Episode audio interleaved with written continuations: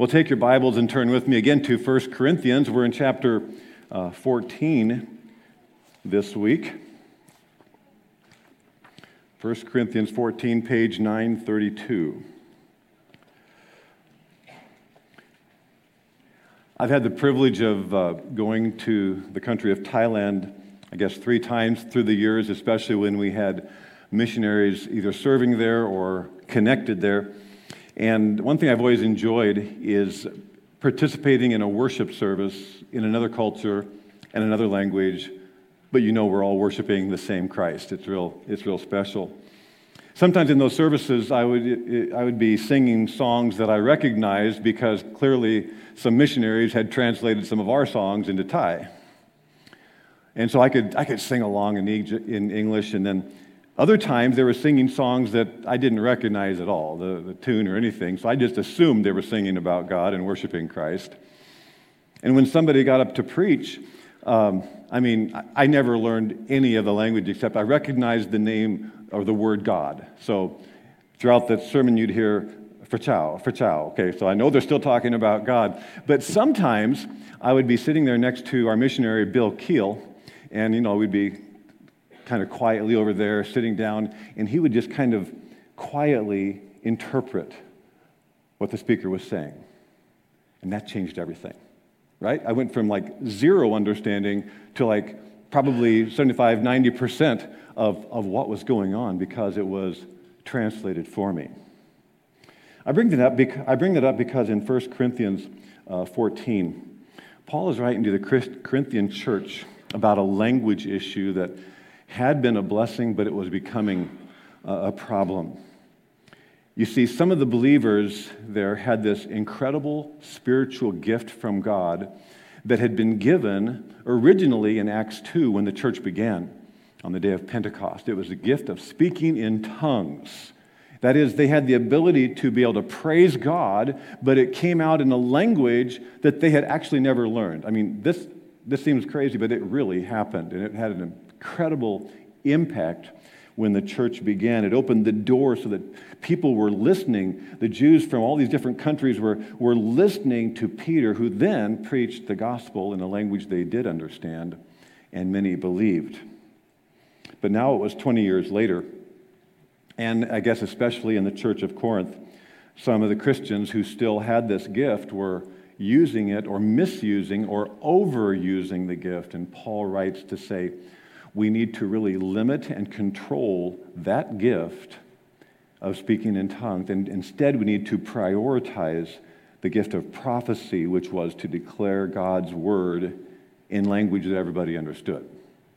That, that's how it would have an impact. So, um, this, this chapter is a rather lengthy discussion of that need, and we will try to understand it all, though some parts were basically just reading and uh, trying to grasp really some larger principles that would be definitely true for us, even though our situation isn't quite the same today.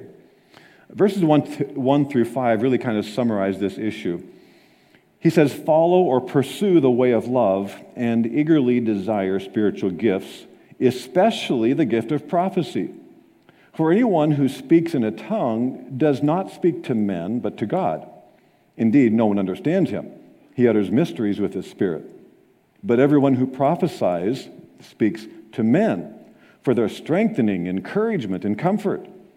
He who speaks in a tongue edifies himself, but he who prophesies edifies the church. I would like every one of you to speak in tongues, but I would rather have you prophesy. He who prophesies is greater than the one who speaks in tongues, unless he interprets or translates, so that the church may be edified, blessed, benefited, impacted. He starts by saying, pursue love. And if you were with us the last couple of weeks looking at chapter 13, chapter 13 is known as the love chapter. It's very strategically placed in Paul's letter to the Corinthians because in chapter 12, he was saying, You know, the amazing thing is, God has gifted us personally with some spiritual I'll call it a superpower because, in a sense, that's what it is. In other words, you can do some things better than others. Others can do things better than you. And so that's pretty important. That's how, you, that's how the body is built up. And in chapter 14, he's going to get around to a, today a, an issue of where the, the spiritual gift thing needs to be controlled or, or corrected. So, chapter 12, the gifts are given. It's amazing. Chapter 14, we need to be careful with how we use them or misuse them.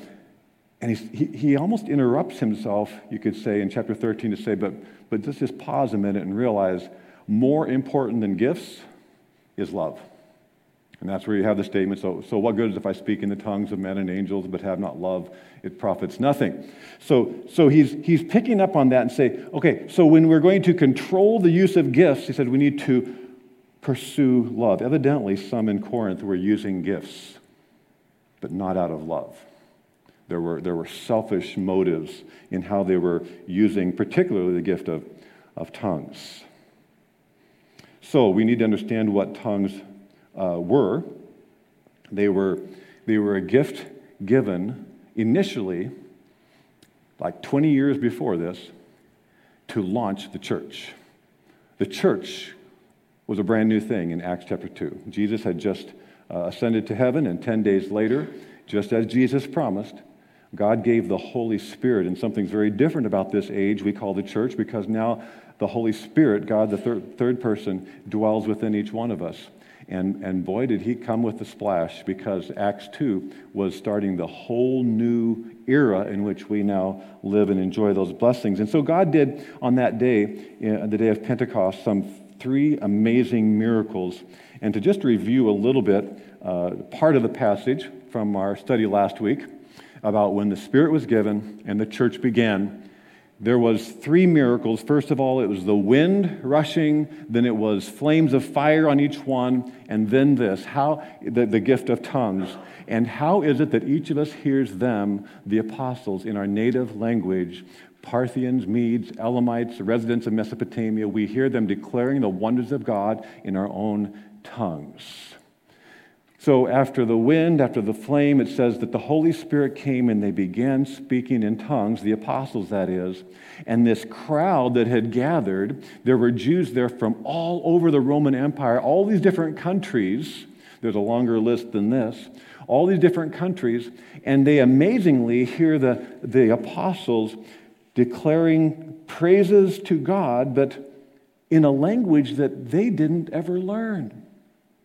And the reason these people who were from these areas recognized it because that's what they spoke back home. That's the, their city state, their village. That's what they spoke. It was this, this little known language, but they were hearing the praises of God miraculously that day. So then, Peter, they, praising God, it got the attention of the unbelieving Jews. See, there were tens of thousands of Jews who had come for the Feast of Pentecost. Many came from all these areas all the time for the major feasts. And it got their attention, and then Peter began to preach the gospel of Jesus Christ. He didn't need the gift of tongues to be able to preach the gospel of Jesus Christ. These were Jews. They knew Hebrew, spoke a form called Aramaic. They knew Greek. Everybody knew Greek. That was the trade language. This was a third language. That's what made it so special as they heard their hometown language and they heard them praising God. So that's the miracle of tongues, actual but unlearned languages. Looking at the last half of verse 1 and then 2. Eagerly desire spiritual gifts, especially prophecy, instead of what? For anyone who speaks in a tongue does not speak to men but to God. Indeed, no one understands him. He utters mysteries with his spirit. Um, Indeed, they were hearing the wonders of God. They were hearing them speak to God. It, it, was, it was praise going vertical. They were praising God, and boom, it came out in these other languages. And it got the attention. But in contrast, verse 2 says, so tongues speak to God, but rather, verse 3, but prophecy speaks to men. It's, it's horizontal. So those words can actually be understood.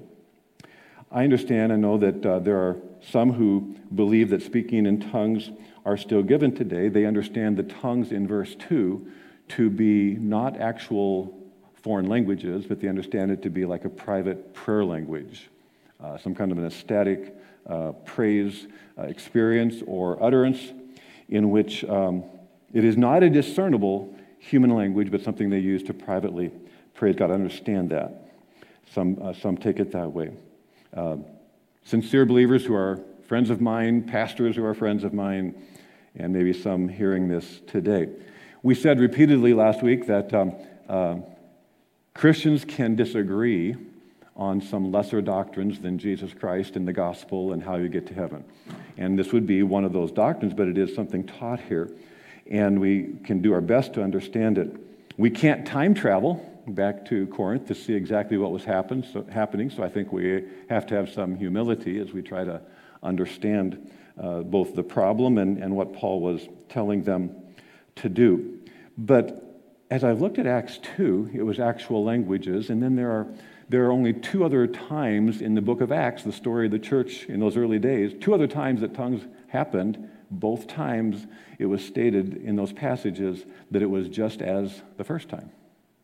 So if Acts 2 is actual languages, and Acts 10 and Acts 19 would also be actual languages. So it would be something uh, really new to introduce a different uh, kind of tongues here. What's happening today and what some call tongues, I won't want to, I don't think it's my place to conjecture or to judge what somebody else is experiencing, but I'm seeing this passage through the, uh, the, the, the lens of the actual languages that were still being miraculously spoken because the gift was still present. Um, a larger point, as we read verse 3, I hope you caught three very important terms. He who prophesies, what is, what's it for? Speaks to men to do what? Number one, strengthen. You may have the word edify or build up. Strengthen, encourage. You could have the word exhortation, but more on the encouragement side. Strengthen, encourage, and comfort. Those are huge issues. In fact, probably the biggest issue in this entire passage, I think it's like five times you find this term to build up, to build up the church. In other words, we do church coming together to build up the church. What does that mean? The term building is actually a construction term. So it's for somehow making the structure stronger. We exist and we come together to help each other be stronger. I remember uh, through the years, if my dad and I were driving along some rural area, he would see a, some barns that were old and no longer being used and not being maintained. And so they'd be sagging. And dad had a special sadness to see old barns go and uh, he'd see them sagging, or else we'd see them actually already collapsed, and they're all the way down, okay? He says, You know, the only thing they really needed to do was to put a good roof on it. Because if you have the roof on it, then the water doesn't get in to rot out everything else. That's why those barns are going down if they would just put a good roof on it. And you know, as I think of this gift of prophecy, it's like the roof to communicate the Word of God in a way that it can be understood. This, prophecy was, even then, partly the Word of God. If they had the Word of God and proclaiming it, we saw that last week, it could still be present in, in that sense of giving out the Word that we have. But there was new prophecies being given. The New Testament wasn't done yet, wasn't distributed yet, wasn't all inspired yet. So they needed the Word of God. The Word of God strengthens us. I know that's why we're together today because the Word of God strengthens us. And it's like each, each of us are like, like a post in the barn or a, or, or, or a beam, and, and together we make each other strong. We need the Word of God to strengthen. Second word there is the term encourage. Literally, the, the, the Greek term is to, to come alongside, so it's picturing two people together. How's that happening today as we gather? Well, you're sitting by people. We just spent, you know, first portion of this service singing together. Do you know why you sing out loud together?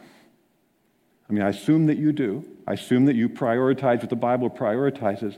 But the reason we're supposed to actually use our vocal cords and emit sound that is kind of like music, no matter how good or bad you think you are, the reason we do that is not because we like the song. We do it to encourage each other so in Ephesians 5, it talks about singing, making melody in your heart, singing to one another. So we sing to the Lord, yes, but we also are singing to one another. So if you aren't doing that, you are not benefiting the body the way God intended. sing out loud. It is our worship of God, and it's a priority to strengthen up. So we do it through singing. We also sit beside each other in, in smaller groups, Bible studies or adult Bible fellowships. Why do we sit alongside? Is to support because we become a beam and they're, they're the post or whatever it might be. And so they're sharing a need. It might be a physical need. It might be they, they've had a surgery as, as takes place here and we, we try to support and, and provide meals or whatever. And, or someone needs to, is moving and needs help physically. Sometimes it's the, a spiritual need. They, got, they have a concern and you're praying for them. And So we come alongside, we encourage each other.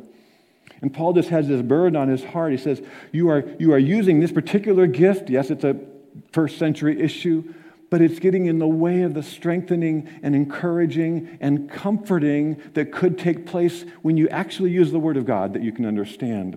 The third word, comfort, is a very important word, too. It's only used this time in, in the whole New Testament, but it has to do with somebody has a really heavy burden. It's really about grief. Grief, burdens, heavy weights and someone understands and somebody else cares and they come and they put their arm around you and they cry with you sometimes and they pray for you. These are meaningful relational terms. And he says, guys, we can't be distracted by coming to church for our own purposes when we are dependent upon each other. So don't do what edifies yourself, verse 4. He who speaks in a tongue edifies himself, but he who prophesies edifies the church. So, are we doing that which edifies the church? That's what church is about. I would rather you prophesy. Verses 6 to 19 direct the Corinthians to then avoid the confusion that speaking in tongues was causing, unless it was immediately interpreted, which I take as translated. Now, brothers, if I come to you and speak in tongues, what good will I be to you unless I bring some revelation or knowledge or prophecy or word of instruction? So if I come, if I speak in tongues, doesn't contribute. But a revelation, knowledge, word of instruction, yeah, that would.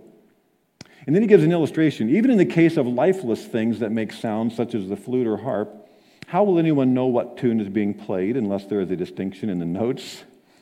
Again, if the trumpet does not sound a clear call, who will get ready for battle? So I hope we get that. I mean, I could I can make noise on all of these instruments.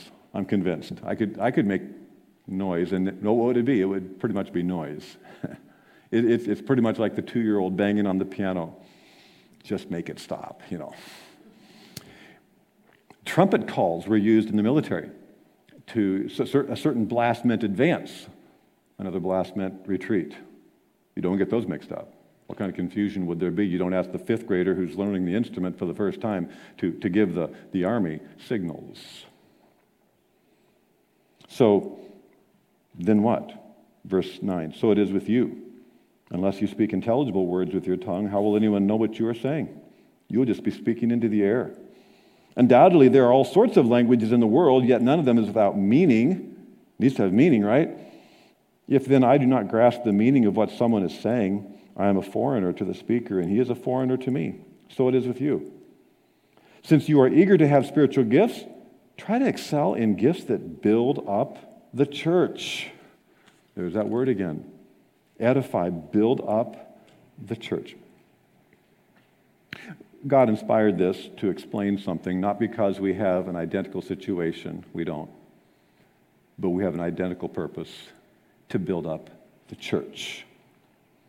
Um, there are so many serving roles. When I think of just, you know, we gather here for, you know, this, this hour and some time, and, and uh, yet to imagine what all goes into the ability to just have a church fellowship, meet. I mean, if you look around today, you'll notice there's different people serving, but there's a lot more people serving than the ones that are actually, you know, here early making the coffee or in the nursery or welcoming you or ushering or whatever. There's, there's just so much that is happening where people are using their, their, their, their skills and their gifts on computers and conversations and phone calls and postings and preparation and organization and, and then all the different teaching, the planning, the studying, and, and, and all of that has to happen to build this barn.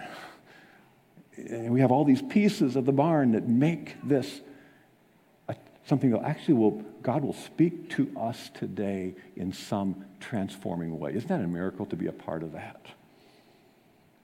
So he says, you don't want to interfere with that. Don't, don't go using your gift in some way that is all about you. It makes you feel good to do this. So Paul speaks directly to those who had that gift, but were using it selfish, selfishly. Verse 13 For this reason, anyone who speaks in a tongue should pray that he may interpret what he says. For if I pray in a tongue, my spirit prays, but my mind is unfruitful. So what shall I do? I will pray with my spirit, but also with my mind. I will sing with my spirit, but I will also sing with my mind. If you are praising God with your spirit, how can one who finds himself among those who do not understand say amen to your thanksgiving since he doesn't know what you are saying? You may be giving thanks well enough, but the other man is not what? Edified. So he says, it's a, it's a kind of a puzzling way to put it. My spirit prays, verse 14, but my mind is unfruitful.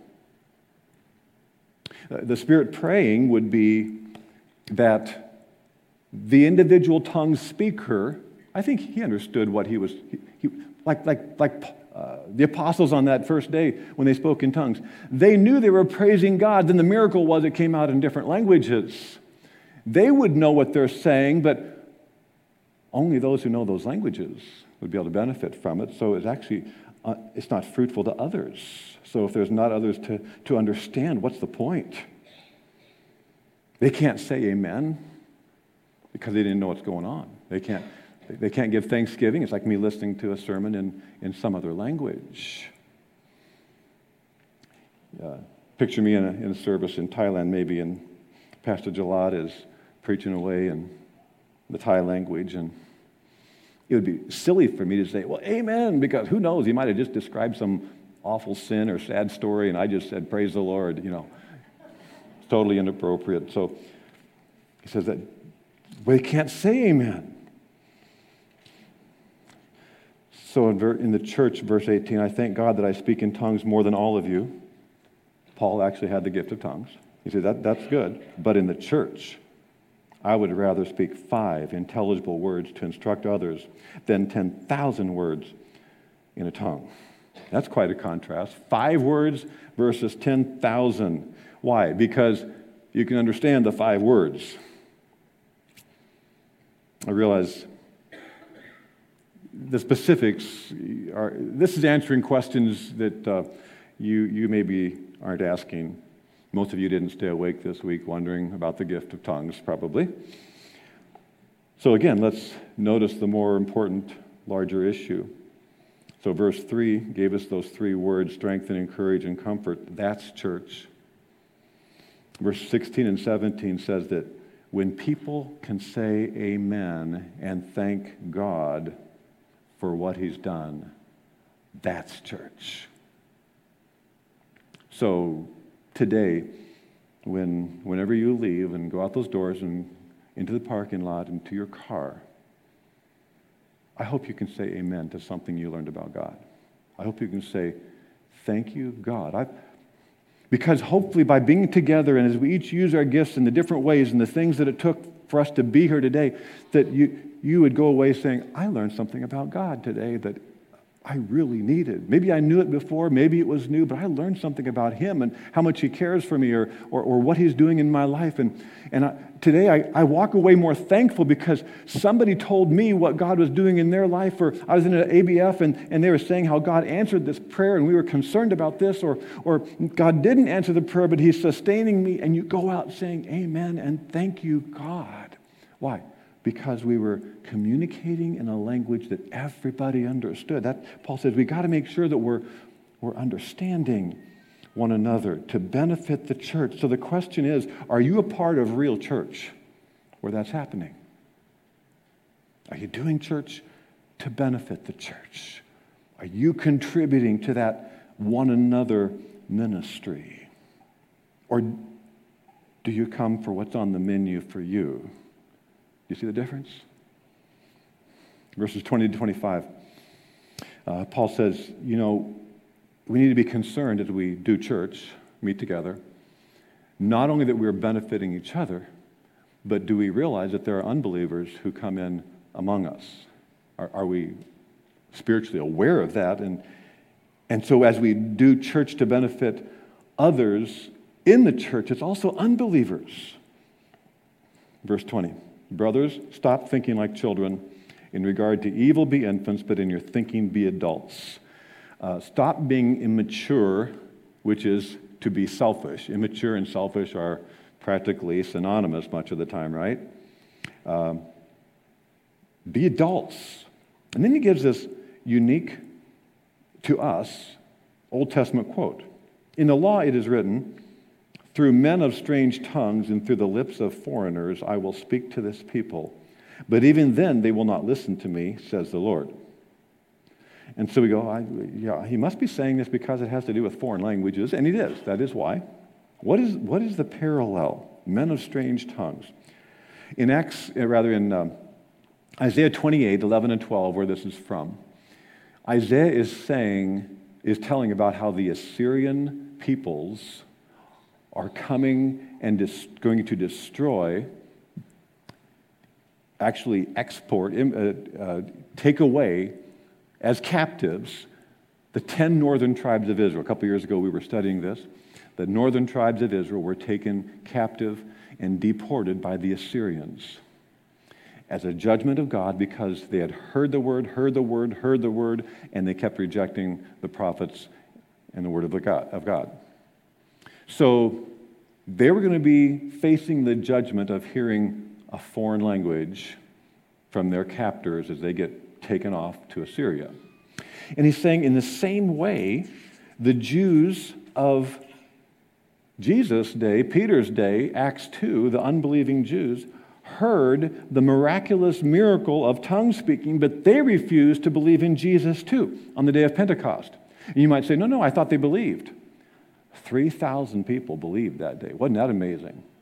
The church went from 120 believers in chapter 1 to 3,120 in chapter 2. So, yes, there was an amazing response. 3,000 believed, but how many did not believe? There were tens of thousands of people in Jerusalem on the day of Pentecost who heard what was going on, who rejected the gospel that Peter preached. And so, how was God using tongues for unbelievers?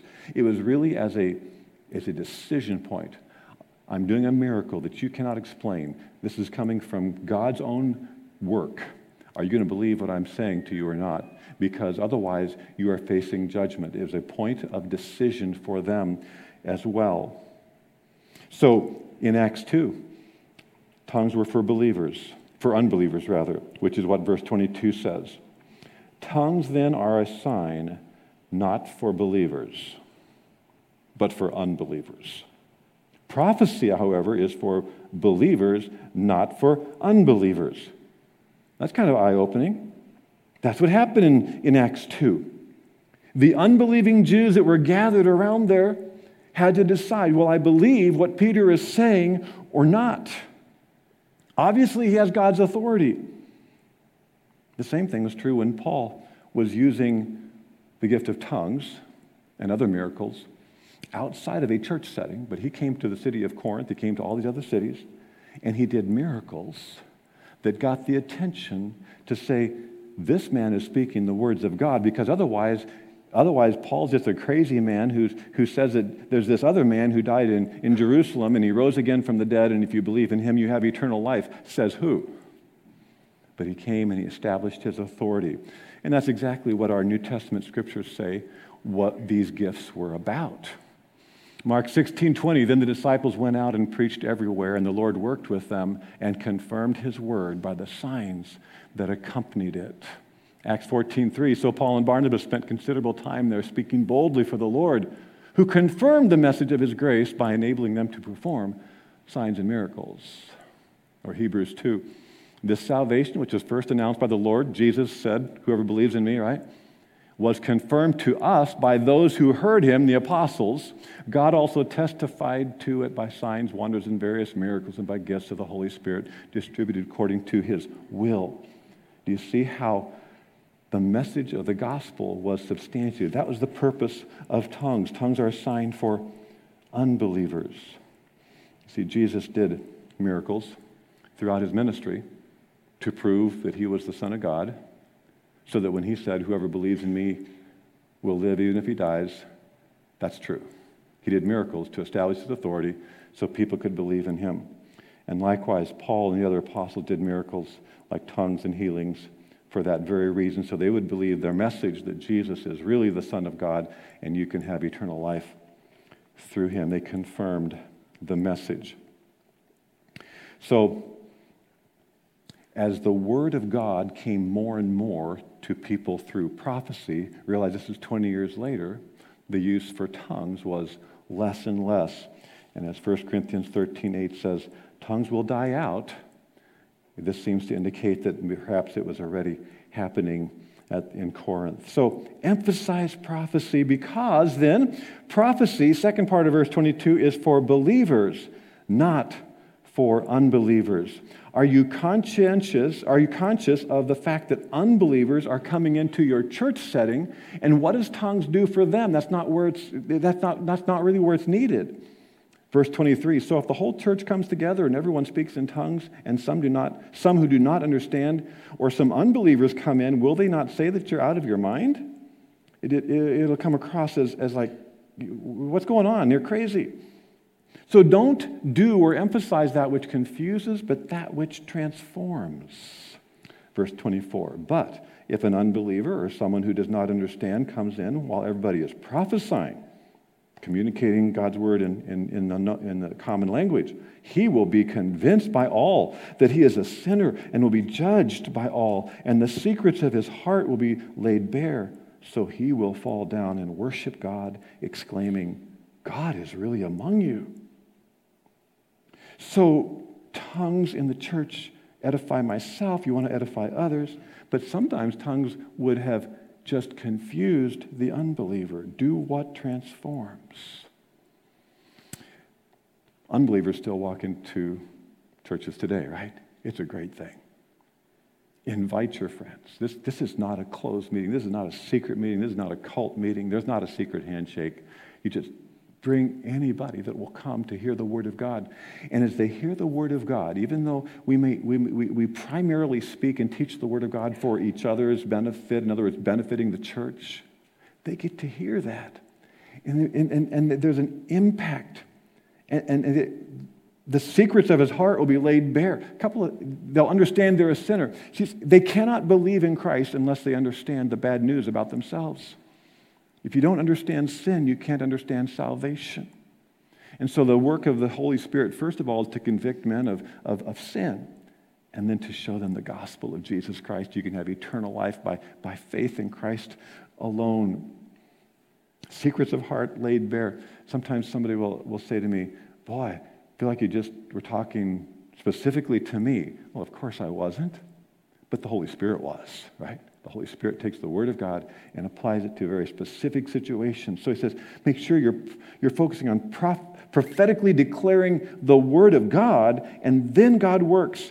And the end result is that he will fall down and worship God, exclaiming, God is really among you. I think this is describing somebody who comes to faith in Christ going, I realize that these people are being transformed from God by God. This is really truth that they are declaring in the Word of God. So make sure that you understand and emphasize that. So, so this is not a this is not just about us when we gather. It is about us first, but then there's others. And I mean that's why we do worship in the park once a year. I think it's three times now that we're not we're not just a club in here. This is a message for everyone. And Paul is very socially aware and spiritually aware of of how confusing it could have been. So we have to ask the question, going back to verse 14, is it fruitful? Is it, is it, is it going to benefit somebody? Believers benefit, unbelievers benefit. Verse 26 to the end of the chapter are going to give some instructions then. Uh, Paul gives for bringing their service under control. It seemed to have been a bit of a free for all. Verse 26 What then shall we say, brothers, when you come together? Everyone has a hymn or psalm uh, or word of instruction, a revelation, a tongue, or an interpretation of tongues when it's done right. All of these must be done for the what? Strengthening, building up, edify. That's that, that's that word again. For the strengthening of the church. So he's kind of giving us a glimpse of a typical service. There would be people who would uh, be, be bringing a song Sing your worship songs. Uh, that literally, this one is Psalms. Ephesians says Psalms, hymns, spiritual songs. Three different words describing a variety of music that, that just make sure you're worshiping God and building each other up. And then there's that word of instruction or teaching. So I'm sure that the, the, those services were a lot more spontaneous. Don't know what size they were. We don't know if there were 20 people in the Church of Corinth or 200 or whatever there was. But um, it will have been a lot more spontaneous, more like an adult Bible fellowship where, where different people can, can say something that they, they, they see in the scripture and, and make contributions. A revelation. Um, new revelation was still needed because the Bible wasn't, the New Testament wasn't complete, and so God would give, it seems, thoughts and words that He inspired for the moment, not necessarily meaning they were meant to be scripture, but He inspired them for the moment. And then there were some so, so, so, so do those things, verse 26. Verse 27, then, but if anyone speaks in a tongue, two or at the most three should speak one at a time, and someone must interpret, translate. If there is no interpreter, the speaker should keep quiet in the church and speak to himself and God.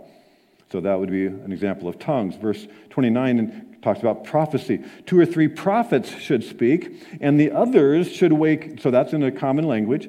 The, the others should weigh carefully what is said, and if a revelation comes to someone who is sitting down, the first speaker should stop. This, this is common courtesy, right? For you can all prophesy in turn so that everyone may be instructed and encouraged. The spirits of prophets are subject to the control of prophets. For God is not a God of disorder, but of peace very important passage to describe something about how we function together when, when, when we're in a setting where we can all contribute. So somebody gets a, a they, they claim they have a revelation from God in this setting, in early church. And so the others need to weigh it carefully or judge. Because then, as well as perhaps now, someone could just be making something up or something just came to their mind and they out it comes. They may not have meant that in, in any evil way, malicious way. But sometimes we just say what's on our mind, and sometimes it could be wrong. Ever been in a Bible study where somebody said something, you go, that's off the wall, that's not true. Or that's not, that's not correct, is it? It's okay that they said. It's okay if you say some things that come to your mind if you're trying to communicate the Word of God, but you have to realize you have to be open to other comments, and even correction. That's actually healthy in, a, in, a, in that right setting. To, to, to say, I think it means this, but somebody else might say, with a, a kind and wisdom and gracious courage, to say, I don't think that's what this passage is saying. And so there is accountability. That's what that verse 32 is about. The subject, the spirits of the prophets are subject to the control of the prophet. So, so even the prophets can be wrong. So we have to see what the body says. And if that all so far, the tongues and prophecy isn't controversial enough, he speaks to the men and women issue next. As in all the congregations of the saints, women should remain silent in the churches. They are not allowed to speak, but must be in submission, as the law says. If they want to inquire about something, they should ask their own husbands at home, for it is disgraceful for a woman to speak in church. Next paragraph. No, we're going to, we'll go back to that. Women should, re, should remain silent in the churches. Christians disagree on how to apply that, but obviously it means something. It seems to be an application of what we studied the first half of 1 Corinthians 11. And I would actually uh, want to refer you to our study, a little more of a complete study of men and women roles in the church. If you want to go back to our August 20 uh, video message archive online, you can do that. But uh, obviously, in our day, this sounds a bit odd, but, but uh, the issue, first of all, notice, is about speaking in church, so it's focused on a teaching ministry. Notice that. It, I think it's focused on a teaching ministry. But it wasn't just here. Paul said, in all the churches, and it's exactly what he told Timothy, who was serving at Ephesus. A woman should learn in quietness and full submission. I do not permit a woman to teach or assume authority over a man. She must be quiet. So, how do we apply that here? Just a couple of, uh, couple of, of uh, quick notes. About that. First of all, notice that it does not say anything about women in workplace or government. It's just simply not the issue on the table. Okay, so this, this is not about the whole society, this is about the church. Secondly, the fact that this passage refers to the public teaching ministries, evidently. Um, I think the focus is on ministry in mixed settings of adults. Uh, so, so bringing teaching in, in this gathering or uh, the teachers we have in the adult Bible fellowships, mixed adult groups, uh, we, we have those to be men. That does not mean that women cannot contribute to the discussions. That doesn't mean they can't share. It doesn't mean, for us at least, that, that they can't pray out loud or make certain presentations. It just simply means that women should do the teaching in those settings. Of course, women are gifted teachers, and they teach in, I, am sure that it's the majority of our children's ministries, and then there's youth ministries, there's women's groups and Bible studies, of course, where they teach. Uh, an extension of this principle here, as well as uh, elder qualifications in Titus and, and, uh, and 1 uh, Timothy, would be that the pastor role and uh, elder roles are, are, are men as well. So, Paul does not back away from tough issues. And in fact, the next two verses, he reminds them of his authority to speak to all these difficult issues from the Word of God Himself. Verse 36 Did the Word of God originate with you? He's very direct. Or are you the only people it has reached? If anyone thinks he is a prophet or spiritually gifted, let him acknowledge that what I am writing to you, Paul says, is the Lord's command. If he ignores this, he himself will be ignored. Um, some were claiming to speak for God, but they didn't have God's authority. They did not have the prophetic or apostolic gift of Paul. It says, and your church isn't the only church. Realize that, you know, truth doesn't all just happen with you guys. What, what I'm writing is the Lord's command. So Paul was evidently aware that he was writing Scripture. What I am writing to you is the Lord's command. And so if somebody ignores what I am writing, Paul said, don't listen to him. Uh, King James says something about is, is ignorant, but it, it's more about being, if he ignores what I've said, he should be ignored. Just ignore the guy. Paul closes with a kind of a bottom line summary uh, to guide the leaders of the Corinthian church, and, and some of this really fits us. Uh, Therefore, my brothers, be eager to prophesy and do not forbid speaking in tongues. Being a gift at that time, Use your gifts, but everyone everything should be done in a fitting and orderly way. So don't let the free for all go on. Uh, don't show off. Don't be saying inappropriate things. Don't just spout off the first thing on your mind. There should be some, some uh, decency, some order, some organization.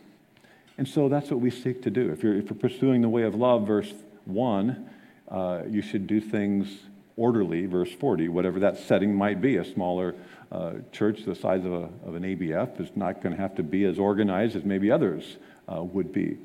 Um, the worship team practices. If you want to know what these people do at 4, 4 p.m. on Saturday, they're right here preparing. Sunday school teachers don't just grab a book and go. They're, they plan, they, they, they prepare. I, I, I study, uh, prepare, practice what I'm going to say. I keep track of money in the church or what it schedules. Interesting, Colossians 2.5, Paul complimented the Colossians on their order, but he has to rebuke, it seems, the Corinthians for their disorder. You came to church today, thank you. Why'd you come? I think there's three good reasons to come. First one is Godward. We come to worship Him, He is worthy. He doesn't need us, and yet we benefit Him. When we glorify and praise Him, we are benefiting God, number one purpose.